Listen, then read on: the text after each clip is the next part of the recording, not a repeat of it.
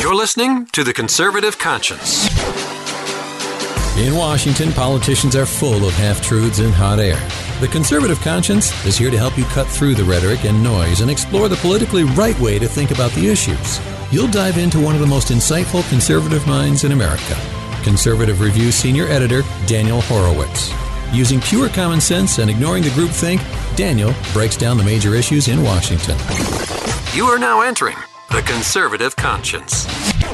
And welcome back to the Conservative Conscience on this Friday of Memorial Day weekend, May the 24th. And we are really excited to have an extended weekend. I know a lot of you are family time, downtime, and of course, commemorating the ultimate sacrifice of our great soldiers throughout the years. You know, usually, usually Congress is out earlier than Friday, Wednesday or Thursday before this week. They're off all next week, but they had a little bit of mischief to deal with.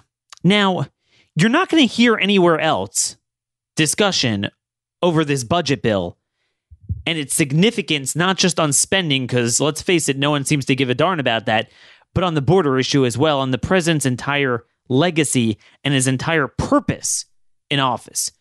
Because unfortunately, this is pretty much the only tr- show that has truth, independence, passion, and depth all wrapped into one town hall briefing for traditional constitutional conservatives. You have the news in Europe that Theresa May, Prime Minister of England, is resigning effective June 7th.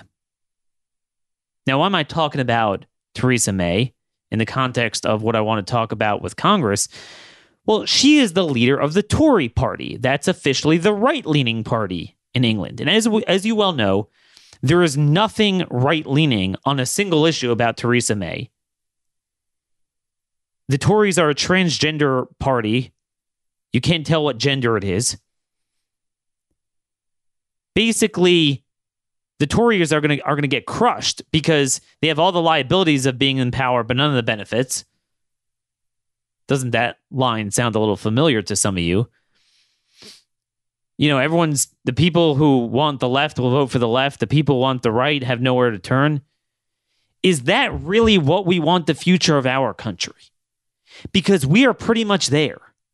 You look at these members of Congress, there is no difference between them and the Democrats.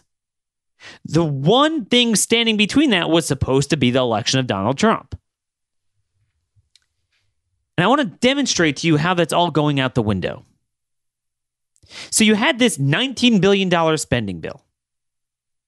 Supplemental disaster spending. When we've spent 117.5 billion on separate disaster bills. More disaster aid in the regular bills.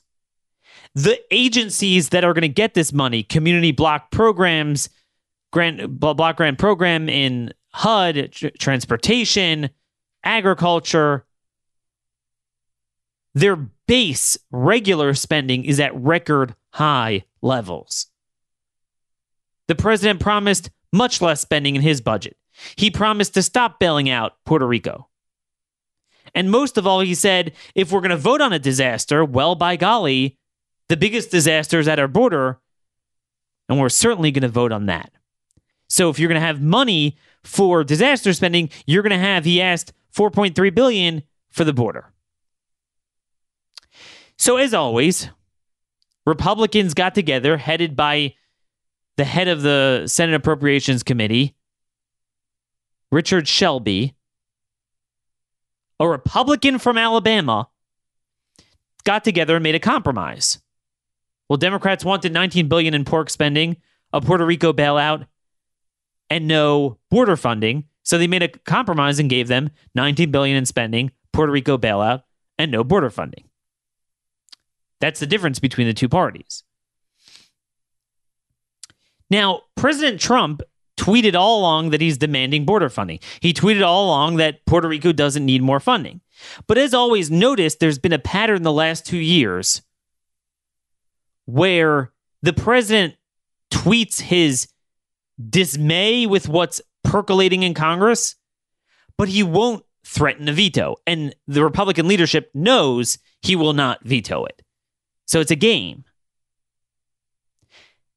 Let me tell you the irony of this. The president even tweeted out, if you remember, what was it?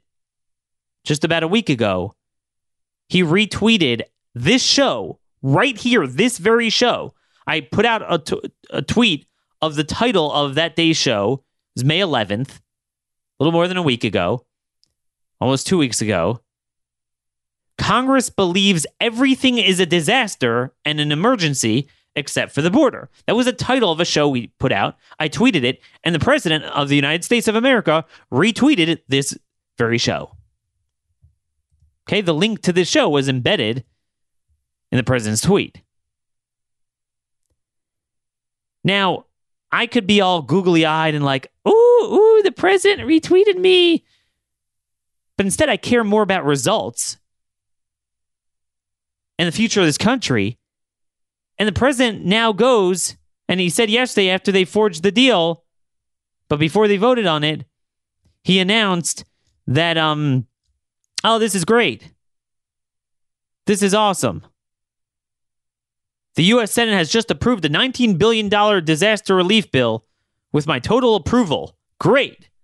That's his tweet. It was right after, after they passed the bill. So, I mean, this has been going on and on and on. Every single time. This bill literally embodies the premise that Trump retweeted from me that Congress considers everything a disaster and an emergency and in, in need of imminent redress in Congress except for the border. And that's exactly what this bill did. It funded every pork priority that's already being funded at record levels, including programs like the Community Block Grant Program that the president promised to eliminate, much less not increase spending. No funding for the border. And yet he's like, hey, it has my full support. You know, everyone's wondering why only eight Republicans voted no in the Senate. But it's the the president. The president, he didn't just like reluctantly do it, he blessed it. If the president from day one would say, I will veto it without the following priorities, it's a very different story. You'd certainly have enough Republicans to sustain a veto. This has been the story of the last two years, but this is going to be the story, my friends, of the next five and a half years, even if he wins a second term. We're always going to have the 60 vote threshold. So they're never going to pass anything. We know that. Even, even, even in the best case scenario of the outcome of 2020 and frankly 2022, they will never have 60 votes in the Senate. So you're left with what? You're left with the leverage of budget bills that they consider must pass bills. Well, I'm not going to sign what you want until you give me what I want. Okay? What are you going to give me that I want? But no, no, no, no. That has been gone. Debt ceilings and budgets. Budgets because we can't have a government shutdown. The president has been convinced of that. Will not use the bully pulpit even when he has a beautiful message like like this on the border. I mean, the press releases write themselves, and we and we can't fight the debt ceiling because we're going to have a default, even though we won't, because you only default if you don't pay the interest on the debt, and there's certainly a lot more, you know, enough money from revenue without servicing debt to cover that Medicare, Social Security, and all the vital functions. It's you know a lot of the pork you're going to have to cut, and it would be gradual, and you have leverage in that fight once you pass that deadline you know, it's not a cliff, but they're not going to fight. We know they're going to give that up. So you have one thing left, which are bills that are considered somewhat must pass, both parties in Congress really want it to pass. But there's no like government shutdown if you don't pass it. This supplemental bill was about as good of a, a, leverage package that you're ever going to get for this president for the remainder of his presidency. It was a budget bill, it addressed spending.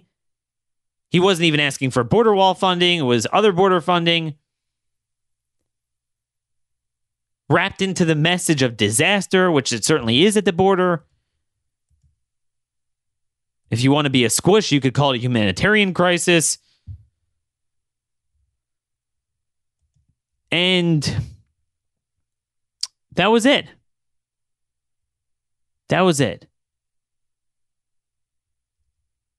The president could have had amazing leverage here and said, look, if you're going to sit and spend us into oblivion, and if he's going to cave on Puerto Rico and the and the pork for HUD and whatever, then at least if you're if you're on a spending binge, then at least spend on the border. But no, they had the spending binge and not a dime for the border. I mean, including like emergency stuff. They literally don't have enough funding for bed space for anything. Literally, I mean, emergency. People are being dumped into communities. Forget that even money for repatriation and airlifts. God forbid we should push for that. I'm saying even just to, to manage the catch and release. He will not push for anything. I mean, I don't know what to say. And then you have Mick Mulvaney, who's the chief of staff, who's a loser, a big libertarian. So he's a rabid, rabid open borders. Oh, but at least we'll benefit from his libertarianism on spending, right? Huh. So much for that. Remember Mick Mulvaney in 2017, that very first budget betrayal? Now there's about 10 of them. Oh, the next budget we'll fight on. What a liar. And nobody's going to talk about this. So, what were they going to do? Today, they were just going to pass it in the House by unanimous consent because it's slightly different than the version that originally passed the House. So, they have to pass it again. Now, they wanted to run out of town this morning. So, they don't have time to pass a new rule and have a full debate. So, they wanted to ask for unanimous consent to just suspend the rules and pass it by voice vote, thereby shielding people from going on the record and having a recorded vote. One man stood up, Chip Roy, and he said no. He objected to unanimous consent. They don't want to wait around because they have all their flights. So it effectively delays it, and they're going to be out all next week. So it delays it until the following week. Now, the White House is pissed at Chip Roy, and they were calling him last night when they found out he was going to do this. And they're stupid because Chip is actually giving the president leverage by playing bad cop here giving him a week and a half to now say, look, well, you know, Chip blocked it. You're going to have to put in their border funding. What is it this administration really wants? Oh, we have to win the election. Tell me, folks, what is going to change? Nothing. If you can't even fight on something like this at a time like this with messaging like this, again, we're not even talking about our priorities here at the conservative conscience. We're talking about like the you know more funding for HHS and handling the UACs and you know humanitarian aid. That's really what it was. Nothing. This is it is but if I'm the only one talking about this, it's not going to matter. It's not going to matter. So, I mean, the president can make fun out of Theresa May all he wants, but he's doing the same thing. So that's with that's the latest with this budget betrayal, which really, if you think about it, is an immigration betrayal. And again, this is where the president's leverage comes in. This would have been a perfect vehicle, mixing their desire to pass this bill before Memorial Day Okay? The president could have mixed his executive power together with his veto. That's all he has. He has a, a veto pen, he has a bully pulpit, and he has executive actions. You mix the two and give relentless speeches. They are voting on emergency spending and they will not address the border. And you talk about the cartels, which we're going to talk about a minute with our in a, in a minute with our guest, J- Jaeson Jones. And you talk about the fiscal effects on our communities, the crime, the drugs, the gangs, all the things we've been talking about. And then you say these guys have endless 22 trillion in debt and they don't have money for our border? Are you kidding me? And then you know what you do to leverage them? An 1182F shutdown, which he uh, of, of asylum claims, which he should be doing anyway. Really, he should be doing that anyway. But if he doesn't really want to do it, but just wants to leverage for his humanitarian aid, at least threaten it. Threaten to get rid of DACA. That's why I'm sick of hearing the excuses. Oh, the Pelosi House, the th- 60 vote threshold ate my homework. The district judge ate my homework. You know why it's BS? Because even the areas where that's not applicable, he still doesn't fight on. Our founders thought that the veto would make the president a king. They were fearful of it, which is why originally the um, veto override threshold was three quarters, and they lowered it to two thirds. But you still you still see it's so hard to get two thirds because normally, you know, in this country, the orientation of Congress is roughly 50 50. So you need a significant portion of the president's party to join to override a veto. Now, again, you might see, oh, almost every Republican voted for it, but that's only because Trump blessed it. If Trump would have said, I'm vetoing it, they wouldn't they wouldn't have done it from his own party.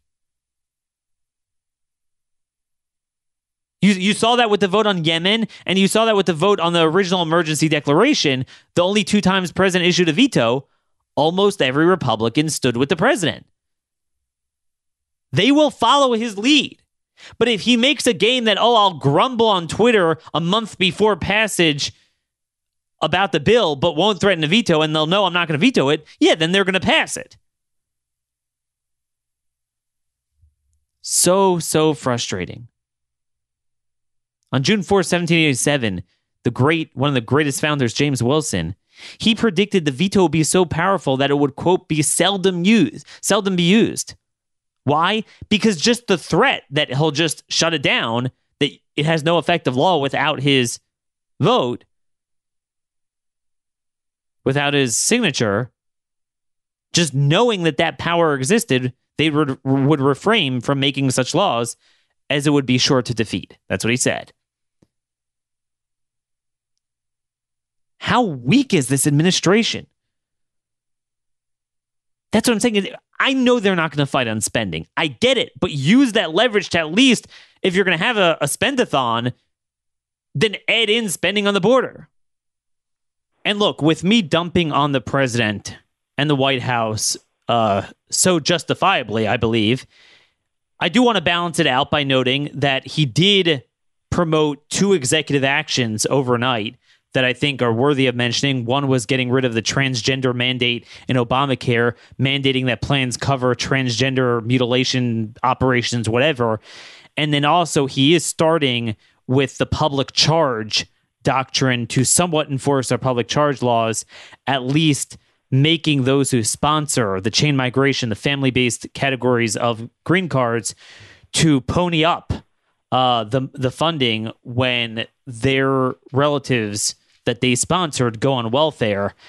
Um, now, in both of those cases, it was a promulgation. It wasn't a promulgation of a regulation. It was a memorandum instructing the agencies to write a regulation. So again, we've seen times where that didn't even get written. Moreover, as we know, the courts and we know the administration will not stand up to the court. So, you know, this is just what I want to note. There's there is good coming out of there, but the problem is it's not enduring. And what is enduring is bad. Now, nothing is more enduring than the damage to this country from the breakdown of our sovereignty, the empowerment of the cartels, their contractors, the degree of criminality in this country. I want to talk today with our guest, Jaeson Jones, about the coming crime wave that we're going to see of unimaginable proportions based on what we're seeing at the border now. I want to get another intel briefing from Jaeson. Jaeson obviously has become a regular on this show. He's a retired captain from Texas DPS's Intel and Counterterrorism Division. Um, as part of the Texas Rangers, he managed daily operations for their Border Security Operations Center. So he's really clued um, clued into the cartels. Even to this day, after retiring, he runs a private uh, intel firm, uh, still instructing and teaching federal and local law enforcement on uh, homeland security issues, intel threats, particularly dealing with the cartels. So, for the third or fourth time, and we're going to keep doing this, it is our honor and privilege to welcome Jaeson back to the show. How you doing, Jaeson? Hey, I'm doing great, Dan. How about yourself? Well, I know you're certainly very tired. You've been traveling all over the country last couple days. I don't want to keep you too long today. But if you could just start out by giving us a basic basic status update um, you know, it's the situation at the border is more unprecedented every time we talk, and it's worse and worse. We certainly see it with the numbers of illegals and the stress on America. If you could give us a status update on what what is going on behind the scenes in terms of the cartels benefiting from this unprecedented invasion. Yeah, absolutely. And, and thanks for having me. It's great to be able to have the opportunity to talk to the folks because this is what I'm doing now, trying to explain what's happening at that southwest border and how it directly affects them because it does. So, kind of just to catch everybody up where we are sitting right now. Um, since October, we are sitting at 531,711. I mean, that's a lot of people. Half a million people apprehended at our southwest border um, just since through, since October. Now, you got to ask yourself why, where are they going, and and what does it mean for the country? So, if we go back a little bit to around February, we began to see how these caravans began migrating west. You know, you and I had quite a few conversations about this because I, I began to believe to see how the movement of west was the easiest route for them to get into the United States. On the Mexico side, their fear is their safety. And the state of Tamaulipas, uh, just across from McAllen, Texas, where you have Reynosa and Matamoros and some of those towns, the violence was really picking up between the cartels. And so, as the caravans formed, we first began to see them move west into uh, Piedras Negras. After that, they then went the path of least resistance to El Paso. And the reason for that is because of the infrastructure in Mexico that allows them the easiest passage. The closest city is is Juarez, which they can then cross into El Paso. So, kind of just to give you some numbers on family units, which is uh, we've seen an 1800 1800 percent increase in the El Paso sector for people crossing into the city of El Paso just in the last few months. So those numbers are just rising and they're continuing to rise as we speak. So I began to look to say, okay, we're seeing those changes, but the, what's the so what? What's the why to that? What's the driver there? Now, if you look at what's happening on the U.S. side, if you look at New Mexico, which the El Paso sector covers, where we're seeing these massive increases in apprehensions, what we saw domestically is we saw a governor in New Mexico who pulled all of her National Guard forces off of the border. Now, to compound that issue, we then saw Border Patrol having to respond to a humanitarian crisis, which affect their operational uh, capabilities between the ports of entry. So, as they pulled off the border itself, Border Patrol, to help with the humanitarian cause, which, by the way, Dan, that was the right call. They then also had to shut down their interior checkpoints. Now, to me, this was a major tripwire.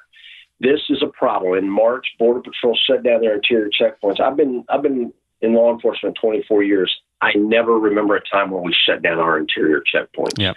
Because what they are is they are the secondary stop to try to stop those who have come into the country illegally and also to try to stop narcotics from coming into the country that have made it uh, past our, our border enforcement efforts. So I began to look at that. And then we had a couple of, of significant events. Uh, you may remember in April, we had uh, six SEDENA soldiers disarmed on U.S. soil. Yep. Disarm one of our soldiers. So that began to make me wonder as to why is this happening and what are we seeing? Reaching out to sources within the Mexican cartels, they're just making money hand over fist. Um, and they are pushing out orders to send as many drugs as you can because El Paso um, and the New Mexico area are wide open. You have lack of enforcement at the border between the ports of entry, compounded by no National Guard and no interior checkpoints. We've never been here. And so the, the word was out is that send everyone you can, all the drugs you, you can into the country. Major problem there. Major problem. And we are going to have a lot of effects from this around the country to the folks as a result of it. Now, that's on the drug side. Now, let me get back to the people for just a second. Because there are so many people crossing, what the cartels traditionally do is they have stash houses on the Mexico side and they hold you uh, if you're trying to cross into the country until you pay the peso or the tax. And I know you've heard me talk about that. That's just your fee for crossing through their plaza. Well, we have so many people coming from Honduras, Guatemala, El Salvador who are extremely poor. They can't pay, Dan. And this was the thing that really made me worry because what I began to hear from the cartels is that they were allowing some payment to be received, but they were going to hold these people in what we call debt bondage, where they owe the cartel, but still let them go into the country. Now, that is a major change in what anything we've seen the cartels do in the past, because historically, once you get into the United States, you know, you've got no ties to the cartels. That's not the case anymore. Now the cartels are taking all of these people's uh, personal identifying information, their phone numbers, their mother, their father's information, all known relatives in the United States, and they validate it and then they send them through. And they give them dates when they need to call back so that they can keep up with their payments. And what we're already begin to, beginning to see is that throughout the country, we're seeing stash houses farther north than we've ever seen. Houston, Dallas, uh, we've seen those in the past, but we've never seen them go through a, a le- legitimate legal process after being apprehended in the U.S. and now owning the cartels. And we're seeing that now. And to me, we've got to be telling the folks what's happening because I'm afraid that we're going to see this debt bondage, which is a form of human trafficking that the American people are just not used to. So there's a lot to unpack there. So, you know, first off, most Americans, when they think of the smugglers, cartel guys, they think on the Mexican side of the border, okay, that that's how they get them over to America. And then they're here in America, they do what they want. But in fact, really, they have such a robust network in America because of all the garbage we've let in and all of the lack of sovereignty for so many years. So we've allowed them to operate. They operate all over the place, all 50 states, and they're able to place them in debt bondage um you know even after they're they're here and then also you see like you said the second point that was very interesting it's not just those sneaking in it's even those that come openly to surrender themselves. So you think, oh, you don't need the smuggling experience, but no. They go, I heard the same thing by, you know, speaking with people from HSI. They go right back into the criminal underworld after catch and release. And there's secondary smuggling, meaning there's the smuggling to get into America. But then often, so you think you need the stash houses for the guys that are sneaking over the border and they get like right over the border. But no, it's the guys coming out openly too in CBP custody, in ICE custody. They get released. They go back to stash houses for the smuggling within our country, let's say from El Paso, Las Cruces to the East Coast. Are, are you are you hearing similar a, dynamics? Absolutely, and they we are, and so this is the change. This is the game changer, and why I am coming out trying to talk and make sure the word gets out to the Northeast and to those folks in the North who just don't see um, what we see down here. We've never been here like this. It is not normal to see people be smuggled illicitly into the country, become apprehended, then go through a legitimate system, have the ability to be here legally, and then go right back into the criminal underworld and we're there now. And and so what you're going, what you're seeing is a form going from human smuggling, and then into human trafficking because these people are indebted to the cartels. And when you talk about human trafficking, human trafficking, um, I want to go into that for just a second because that can get a little confusing. Uh, human trafficking has really three phases to it, or three forms. It, you know, a lot of the folks are familiar with the sex side of this but they're not familiar that what is also a part of the human trafficking world is labor. And now debt bondage. Debt bondage is kind of the final realm. Really, what, what that is is slavery. It's indentured servitude. And we're going to see that. Now, those are those are crimes, Dan, that we see in underdeveloped countries, never here in the United States. You know, many of your listeners remember a time when we didn't even have the term, we didn't have laws on the books for hum, human trafficking, and now we do. And so, as we see these massive increases in numbers of people, as we have a lack of border security, the American people are going to be hit with a crime wave we've not seen before. And that is one, a new form of human trafficking that's going to sweep the nation.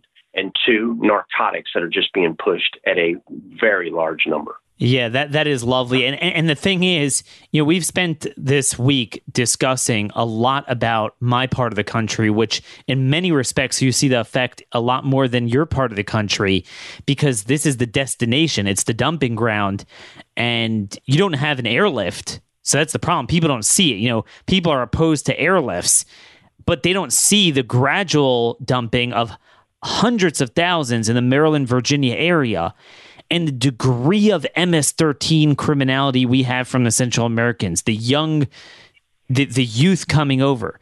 So to me, I think to begin with, this is a very um, vulnerable population to criminality. That, that is incontrovertible. The rates are clear in Central America. It's a homogenous population. It's not, you know, a distinct minority that we're bringing in. It's of the same ilk doing the crime. They're not all doing it, but it's of that same group. And then now you add to it the desperation of needing to pay off cartel debt and the degree of cartel um, control in all 50 states.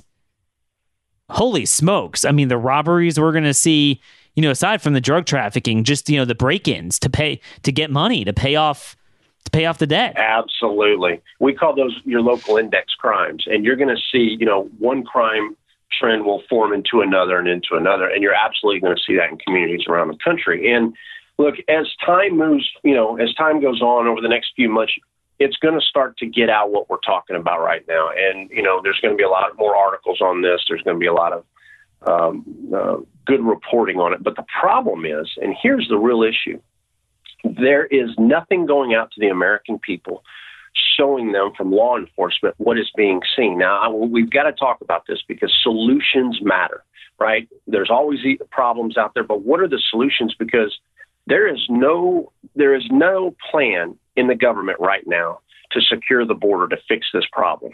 We still have caravans coming up in waves back to back all the way down to South America. There is nothing as we as you and I are talking that is slowing this process down. So right now we're at half a million. Where are we going to be by the end of the year? Well, if you look at the stats, we're going to be at a million people. Um, but where are we going to be next year? And with no plan to shut this down, Dan, this is a problem. So what can we do and how can we monitor this as it moves through the country? Well, there's one thing we need to discuss. The failed uniform crime report does not capture 21st century crimes. So as this virus that you and I have been talking about spreads across the country, human trafficking uh, is not captured. And so law enforcement is not going to see until it's too late the impact in every community across this country on this. Same thing with drugs. My guy, we've been in a drug war for what, 60 years, and we don't capture all drug seizures at local, state, and federal levels. Same thing. So as the the large amounts of meth that the cartels are pushing in New Mexico right now, um, and really in, in many states along that southwest border. Um, this this wave of, of, of, narcotics being shipped into the country is just going to continue. So we have we have no plan there to stop that. But what can be done? What can be done is collaboration. The Department of Defense needs to be sending soldiers down. Now they are fighting this. That's why you saw recently they only sent lawyers, truck yep. drivers, and cooks. But by they the way, they just sent. To be, it was just announced, just so you know. Um, literally as we're recording, 1,500 more troops to the Middle East, just so you know. to the Middle East, but not to our southwest border. You know, Dan, I, I'm so frustrated about this. We have an open border between the ports of entry. We've got border patrolmen who are incredible people. I talk to them every single day. They are they are absolutely frustrated beyond belief. You know, why do we not have uh, our soldiers down there? Why do we not have FBI, DEA, HSI working between the ports of entry to hold the line. I mean, just between the ports of entry since October, we've had 460,000 seizures or apprehensions of people. 460,000 between the ports. That's where the surge is really happening. It's not on the ports of entry. So we've got to hold that line. And this is where I get frustrated. It's not just people crossing that border, it's a lot of illicit contraband as well. And, and, I know they're seeing it on cameras and they cannot get to them. And what bothers me is they're starting to listen to some of our suggestions. They sent the military there, they sent um, park rangers, TSA, um, you know, some of the federal agents as marshals. We called for that. except they're all being marshaled into the cooking, the uh, transporting, you know, like they said for TSA, well, if you have a commercial uh, driver's license, it will need you to drive, but not towards holding the line and defending our country. I, I just, yes, ex- ex- I can't believe yeah, it. I, and let me, and I can, let me tell you where they're going. Um, and that's a good thing. Uh, you know, you know, you you've talked to me in the past, and I said, "Look, this is fantastic. We're finally seeing some collaboration. TSA agents are being sent down there. They're first being pushed uh, at the ports and two locations where the humanitarian effort is underway to allow Border Patrol agents to go back between the ports of entry. That's absolutely the right call. That's fantastic, but it's not enough. We've got to have more people there. And look, I'm just going to put a sense of urgency to this we need it now, not yesterday. And I sure hope someone from the administration is listening because there is absolutely no reason that we can't be sending people to that border to help Border Patrol between the ports right now. It's just a matter of doing it. It doesn't require Congress, it requires leadership, nothing more. And for the folks listening who are thinking, well, yeah, that sounds easy, but it's there's a lot more to it. Look, I just want to tell you, the Texas Department of Public Safety the Texas uh, game wardens have all been working since 2009 doing this in Texas, sending hundreds every week to the border. So collaboration works. We know it works. We can't hire our way out of this problem, and we need to send people to that border to help hold the line now to stop this, you know, illicit contraband that's being moved into the country. And and these are doable things. These are things that can be done right now to help protect the country. Are, are you hearing from people you know at Texas DPS, maybe the governor's office, what they plan on doing statewide? A lot of people predicted, oh, if this gets bad enough, you know, Texas will act alone. But it's gotten worse than bad. It's gotten worse than anything Texas has dealt with. Texas is still clearly worse than any other state. Um, with this, much worse than California. They're coming a lot more to Texas, even more than Arizona. Um, is are you seeing any signs that there might be some action from the Texas state government? Yeah, sure. I mean, they're down there right now, um, and there's a reason Texas gets hit. I mean, if you look at it, we have 1,290 miles of that border out of the 2,000. I mean, we are the largest state uh, affected by it uh, by far so there's a lot of reasons. The other, the other thing too that if, if you look down in South Texas, um, it is the easiest transition point into the United States. So there's a lot of reasons that people continue to tra- uh, travel through the state of Tamaulipas, even though there's all the violence. What Texas has been doing is to try to set itself up for success in the long game, rather than having to send uh, troopers, Texas Rangers, uh, and CID agents down to that border every week, as we did for many, many years. What they did is they went through a large hiring process over the course of almost a decade, and they created duty stations down along the border. So, you know, in areas where we may have had five to six highway patrolmen at one time, uh, Rio Grande City, for example, you know, we have almost a hundred there now. So, and then in, in McAllen and in other areas, we've we've hired a lot more highway patrolmen, SWAT officers, special response team members, and others who are already there to help support and work and collaborate. So that collaboration is just part of the job now to Texas. Yes, they still rotate out when they see surges of people or they get intelligence that there's going to be some type of violent interaction, as we've seen with the Gulf Cartel across from Miguel Alemán and as we've seen in the way Nuevo Laredo. Uh, so they still respond to those things. And I give Texas, I give the director of Texas Department of Public Safety, uh, Governor Abbott, and a lot of the elected officials a lot of credit because unlike other states, Dan, they have really spent a lot of money, listened to their constituents who are upset about what's happening at the southwest border, and they've been they've been you know they've been putting money to it is what I'm trying to get. I mean, Texas has spent over $2.2 billion with a B uh, for border security. There's not another state along the southwest border that's done any of that. You know, when you talk about the cartels, um, it's it's obviously amazing that we'll go halfway around the world at the drop of a hat to referee civil wars, but we have the most evil cartels right at our border. But it's worse than that they're in the country, as we mentioned, and to kind of put an exclamation mark on your point of like, hey, what does it mean? You'll, you know, we'll exact the peso from you in America. Well, I thought they're in Mexico. Um, this article from Breitbart yesterday, Breitbart, Texas, Eden, out of Edinburg, Texas, in the Rio Grande Valley, authorities arrested several members of a Gulf cartel cell linked to the kidnapping of two men in Texas. Um, Investigators believe the gunmen are behind several other crimes in the immediate area. Texas authorities arrested four adults and three underage teens. I'll get to that in a minute, who are now charged with various counts of organized criminal activity and aggravated kidnapping.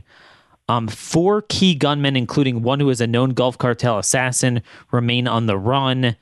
Um, the case began on May 6th when a victim called 911 to report a team of gunmen in three SUVs at a house in Mission who were taking two victims at gunpoint. Court documents revealed that the two victims are identified as Ron- R- Rolando Cruz Jr. and Jose Al- Alfredo Elizario, who are also allegedly linked to drug smuggling activities. The gunmen were described in the court documents as carrying tactical rifles and pistols. Um, and they go on to say that the gunmen took the two victims to a stash house in Palmview and were originally planning on crossing them into Mexico. The gunmen were forced to change plans due to the increased patrolling at the Rio Grande by Texas and federal agencies. Interesting. I didn't read that until you, you mentioned that.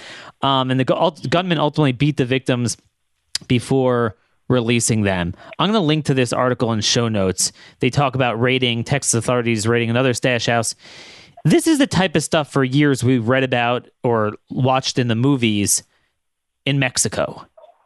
This is on our side of the border.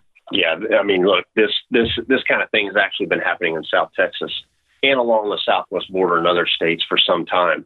And this is why I speak out on it now, specifically about the cartels, what we need to do to address it.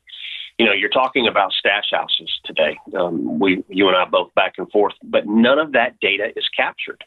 So, as these stash houses, uh, with this human trafficking epidemic that we're about to see across the country evolves, we're not going to see this virus spread across the country once again because we have an outdated reporting system. But when you get back, but to get back to the cartels and what they're doing on our side, absolutely. Look, we've got to be really honest here. We've had an unsecure border for a very long time. We see that Mexico is degrading every day. You know, the last year they had more murders in that country than ever before, um, counting at 34,000 for 2018. And in 2019, they've already seen a 10% increase over the first three months of 2018. Mexico is having some real problems right now. These cartels have gone through a quantum leap in capabilities. You know, they're they're leveraging military grade weapons. They're operating around the world. They're being trained by special forces. We've seen that for some time. Uh, the corruption levels in Mexico are as high as it can go.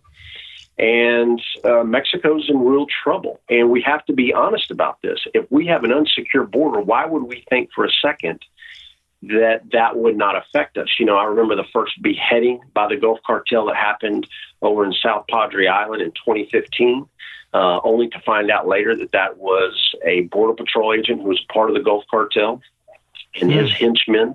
Um, at the directly at the request of a cartel boss, the head was never found. We received intelligence. We believed it was taken back as proof that the individual had been murdered. You know, I can I, I can give you these one-offs like you have been describing. There's an article here. There's an article here, but that's the problem uh, the American people don't need to know what is happening from articles. They need to know yeah. from their government what is happening. And they need to be able to see the stats that say this crime was directly linked to transnational crime.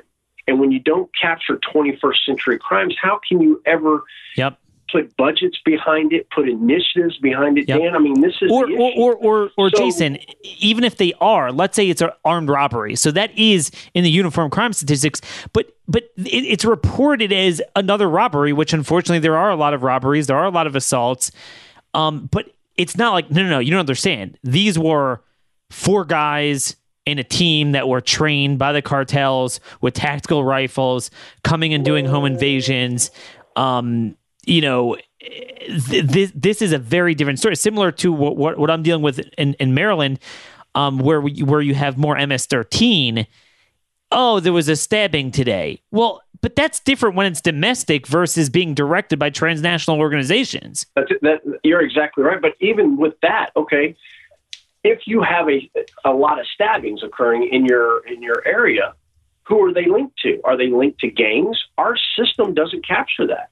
So how do you ever focus on a new issue until you're just overrun with it? And we've seen that. Go back to 2004. I was a undercover narcotics agent. I remember when MS-13 was surging into the country. We I didn't even know what they were, and now I'm being sent to a, to the jail down there in Hidalgo County to interview them, and they're just everywhere. And when we listen to them, where are you going? Well, we're going to the Northeast. Well, did anyone tell the Northeast that they were coming? Absolutely not. Massive failure. Now, fast forward to 2006, we saw pseudoephedrine being shipped in from China to Mexico, where they began uh, making the mega labs for methamphetamine. And we saw as the cartels took over the meth markets, shipped meth throughout the country. Did anyone tell everyone on the Northeast? Absolutely not. Now transition to uh, the opioid epidemic that where the cartels began uh, growing their own op- opioid and, and, heroin down in, in uh, cultivating it down in the state of Durango with Sinaloa cartel. And I saw massive numbers increase over, seemed like almost overnight in 2012 when Sinaloa took that over because they saw the affliction that had hit with the opioid epidemic throughout the country. So they, they took that market over as well, where the American people told no. Now, where does this come from? Why can we have these trend patterns that are coming from the southwest border, but yet the American people are not told? Mm-hmm. And it all goes back to what I'm talking about here with the failed uniform crime report and a failed system that doesn't show as these as this illicit activity takes place and spreads across the country. So we're fixing to have it again this crime wave is going to hit us. It's not a matter of if it is it is happening. We are seeing it down here. And what I'm trying to do is to get around a broken system, tell the American people what we're seeing that is already happening and that they must prepare. And if any of your listeners are with any anti-human trafficking organizations, I'm asking them to prepare. They do incredible work across the country, but again, law enforcement doesn't communicate well with them. So they're going to do the same thing. And what I want them to do is get their budgets ready, start preparing for a surge in human trafficking across the country because it's coming. And, you know, you've heard me say this in the past, and I'll say it again. If we as a nation can't get the little things right, like being able to see crimes as they occur and how they're linked to transnational crimes, which is what we, we always talk about um, today, whether it be human trafficking, public corruption, cyber crimes, money laundering, human smuggling. You know, it's the same discussion every day. But as a nation, our law enforcement can't see it. And if we don't get the little things right, Dan, we're never going to get the big things right. And, and that's the thing in my area, particularly this part of the country, there's been a real sea change that if you look at the most wanted lists in a lot of these areas, they've really changed from predominantly blacks to Hispanic sounding names. And this is not about race or d- demography as an ends to itself. There's a distinction that's important because what that indicates is that a lot of this is being driven fundamentally externally. And it's a very different ballgame than domestic crime because A, it's more redressable. You just get them out of here. They don't have a right to be here. All Americans, as bad as they are, it's you know natural law. You can't deport them. Um, but B, that tells you it's a very different trend. But you're right. What I'm finding is that whenever there's an inflection point, a dramatic thing, should we airlift a thousand illegals to Palm Beach County? Everyone's in an uproar. Nobody wants this. But what they're so good at doing is see, if the American people would have voted on, um, for example, should we bring in 300,000 Salvadorans to the DC metro area? Nobody would have voted for that. But instead, it's a gradual catch and release at the border. They go to the East Coast, and then you start seeing, you know, there's gangs, there's stabbings, there's machete attacks. Well, wait a minute, that wasn't organic. Eh, eh, but but that's the problem. And then they get they get away with it, and no one realizes where the where this comes from. They treat the symptom, but not the source. There it is. They treat the symptom and not the source. And the source of this is the cartels and them collecting the peso as people be, have become a commodity. You know, that's a massive change. You know, it used to be drugs. When we talked about the cartels, Dan, we always talked about them as the drug cartels. If you yep. notice, I don't call them that. They're not. And the yeah. reason is because that's no longer what they are. Now that's something they do, but it's not what they are anymore. They I, I want to get your your confirmation of this on that point. If God created a salvation in this world that nobody would feel a need to take any of this crap and it would be abolished, would the cartel still exist? Absolutely, absolutely. I, you know, it's funny. I was just teaching um, some some executives within law enforcement out on the West Coast. I just flew in last night, and you know that that very question came up. You know, if we, you know, if you were king for a day and the legalization of narcotics happened in the United States, would the cartels still exist? Well, of course they would. They're just going to transition. I mean, they've moved from drugs to people. Now that doesn't mean they don't move drugs anymore. They're moving drugs all over the all over the world, not just the United States. You know, that's the other big change. I think a lot of people believe that if we just legalize, because they're hearing this from the news all the time, if we just legalize narcotics in the United States, the cartels will go away. Well, they're, you're wrong. I mean, they're getting two hundred thousand dollars a kilo of cocaine in Australia. They're getting a hundred thousand dollars a kilo of cocaine in Russia. Uh, if you look at the amount of money they're making out of Europe, the average kilo in Europe runs anywhere from it was much higher uh, a few years ago, but they've been sending so much that now it's down to about uh, between thirty thousand and seventy thousand a kilo. And the reason is just by the sheer amount that they're sending. So they have put themselves into the realm of global violent networks. They're operating globally. They don't just operate in Mexico and the perception that we have had because we've been dealing with them as this drug cartel, not as to what they are, is we haven't evolved as to what where they are and what they're doing today. I mean, the tactics they're using against the government of Mexico is unprecedented. They have killed over 200,000 people. Now, you know, it's something to throw out numbers, but think of the effects of the nation of Mexico to have lost 200,000 people since 2007. I mean, you are talking about generations of people affected. So this isn't getting better. They are not going away. If we legalize drugs tomorrow, they're going to transition into something else um, because they are about what makes money. And they saw the amount of people moving into the United States, and they just transitioned to treat them as a commodity. They're and, making billions you know, off what's of it. really set, they are making a lot of money. Let me tell you, I'm really concerned about that. It's funny you bring that up. You know, when I talk to my sources within Sinaloa, within CDN Cartel, and within Cartel Del Golfo, they're making money hand over fist right now uh, off both people and uh, all commodities that move through their plazas. And if you also notice, Dan, all the plazas in Mexico are embattled. The areas that were always off limits to organized crime, such as Playa del Carmen, Tulum, uh, uh, you know, all the play areas, Cancun and Cabo. What we see now is they are all embattled. You know, some of these, you know, Acapulco's what been named the second most violent uh, city in the world. I mean, that's stunning. These are places that were always off limits to organized crime, and that goes back to some of the things that you've heard me say in the past, and that is that we must address that, and we must designate the cartels as a terrorist organization. And part, one of the big things is, is I'm not looking to have boots on the ground. What I'm looking to do is provide authorities for the Department of Defense to be able to get in there and use our special forces in collaboration with the government of Mexico's special forces to share intelligence to help the Mexican special forces be successful. And then in other parts of the world where they are operating, to be able to do operations if need be. Because right now, until we provide the authorities, we're not going to be able to do any of that. The other part of it is that we must limit their mobility. And one of the big things a lot of people don't realize with the terrorism designation that you get is you get the lack of, you are allowed to track them and you're allowed to stop that mobility so that they can't travel. And that's some of the things that we need Yes. to do. You would be stunned. Just out, the American people would be stunned if they could see how the cartel move in and out of our country. Remember, they've got money. They can afford to get visas. It is stunning. And this is happening every day in our country. We are infiltrated with these people, and it's time it stopped. and, and, this is something that frustrates the heck out of me. I mean, this is something the president could do unilaterally. When we are pulling our hair out, we did before I brought you on. I was making fun of the excuses. Oh, the district judge ate my homework. The sixty vote threshold ate my homework. There's all these excuses, but I mean, the, these are things he could do unilaterally, clearly through the State Department. And the State Department's not a fourth branch of government. They must follow the president's orders.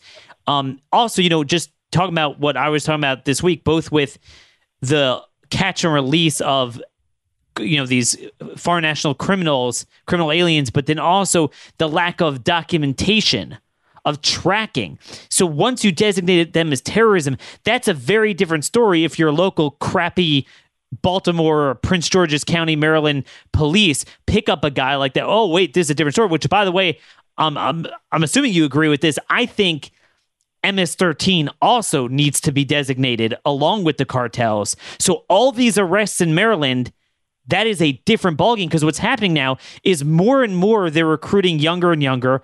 I'm told that the cartels and MS-13 they know our laws so well and they know that these panty waist losers, particularly in blue states, but increasingly in Texas, they will not do anything with juveniles. So we had this case in PG County this week where there, there was this machete killing um, at the hands of the 16 and 17 year old MS 13 punks.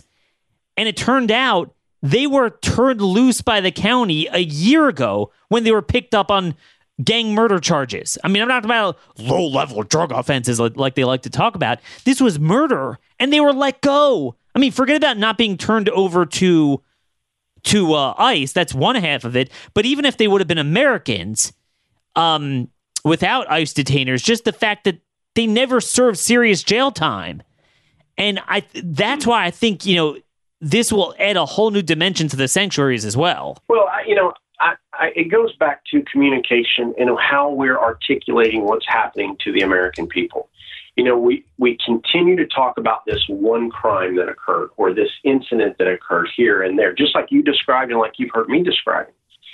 But if we don't fix a system that's broken, you know, it's not so much Republican and Democrat. What I have found and, and I'll tell you, Dan, I travel the country. I talk to uh, a lot of people about this. Um, and, you know, my goal is to tell the people what is happening because it's affecting them and their loved ones.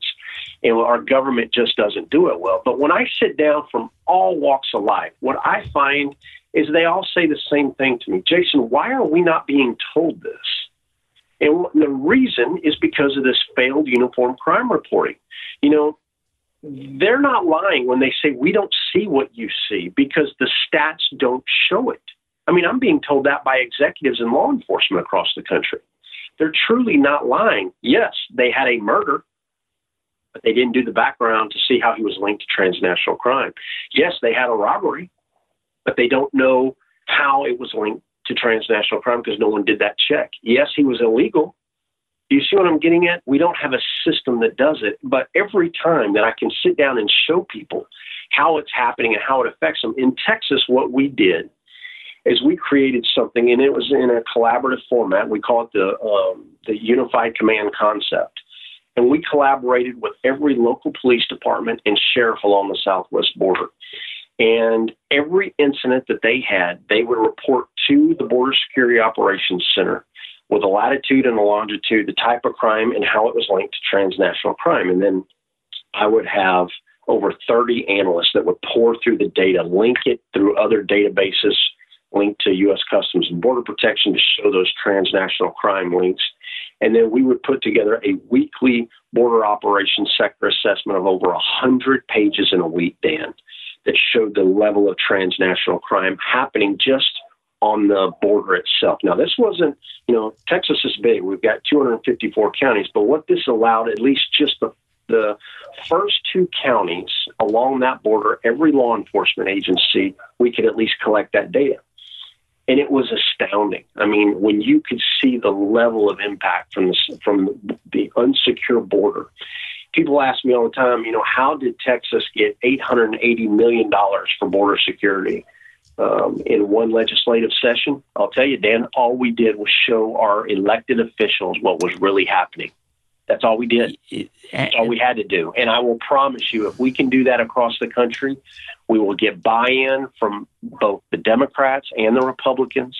We will get buy in from the American people, and they will see how our nation is affected. And until we do that, until we provide the ability to see it, we're not going to be able to make the changes we need. That's just the truth. You know, Jaeson, I um I literally had this conversation with uh, Mark Morgan earlier this week. He's gonna hopefully next week, I think, step up as acting ICE director.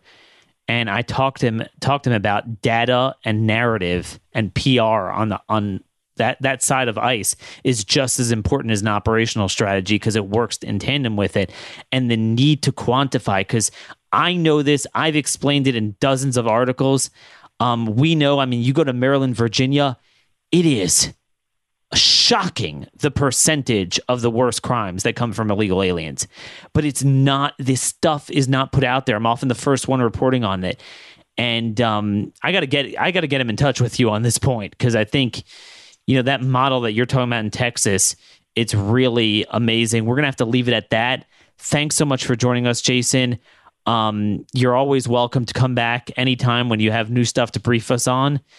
And have yourself a terrific and meaningful Memorial Day weekend. Hey, you as well. And to the folks out there, uh, thanks for the opportunity to talk with them. And uh, please prepare because we've got some challenges coming that as a nation we have to address. Dan, take care. It's good talking to you, buddy. Take care. God bless.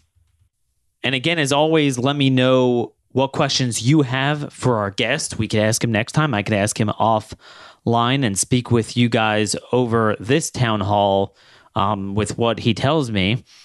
Uh, you know, you, you think about how not just wide open our border is, but how it's become a cesspool where they take advantage of us, they do whatever they want, they destroy our communities, and yet we send our men to die for nothingness and emptiness halfway around the world, but will not use them for the way they're supposed to be used. I might talk about this a little bit more. Maybe it'll be Tuesday after Memorial Day. We're, we're at a time here. But it just truly does amaze me that even today, even with the lack of mission, there are people willing to give up their lives even when they have terrible direction from a political leadership. Um, you know, Calvin Coolidge said on Memorial Day in uh, 1927, I believe, in his speech, actually 1923, it was May 30th, 1923. It used to be called Decoration Day at the time. Now it's Memorial Day. They used to decorate the graves and still do. Um, it is not the that principle that leads to conflict, but tranquility. This principle of devotion and sacrifice he's talking about. It is not that principle which is the cause of war, but the only foundation of an enduring peace. There can be no peace with forces of evil. Peace comes only through the establishment of the supremacy of the forces of good. That way lies only through sacrifice. It was that the people of our country might live in a knowledge of the truth that these, our countrymen, are dead. Greater love hath no man than this, that a man lay down his life for his friends. This spirit is not dead. It is the most vital thing in America. It did not flow from any act of government. It is the spirit of the people themselves. It justifies faith in them and faith in their institutions. And certainly that spirit isn't dead. We still do have people in this country that are willing to fight and even die for our country. But my gosh, could we have the ability from our political leadership to actually fight for our country and not for other people's countries. Leaving our country exposed and ravaged while we spend trillions of dollars in Niger and Afghanistan. Something to consider as we enjoy our family time, our barbecues, to salute our military, those that died in defense of this country, rings truer today than ever before. Thank you, everyone in our audience that has served both the living and the dead. We'll do it all again next week. Probably not till Tuesday, so it's going to be a long time. I know those of you who are addicted to this show, as I am addicted to this platform of speaking the truth, will be a little bit tough, but it's good to have a break. Till next week, God bless you all. May God bless our veterans of this great armed forces.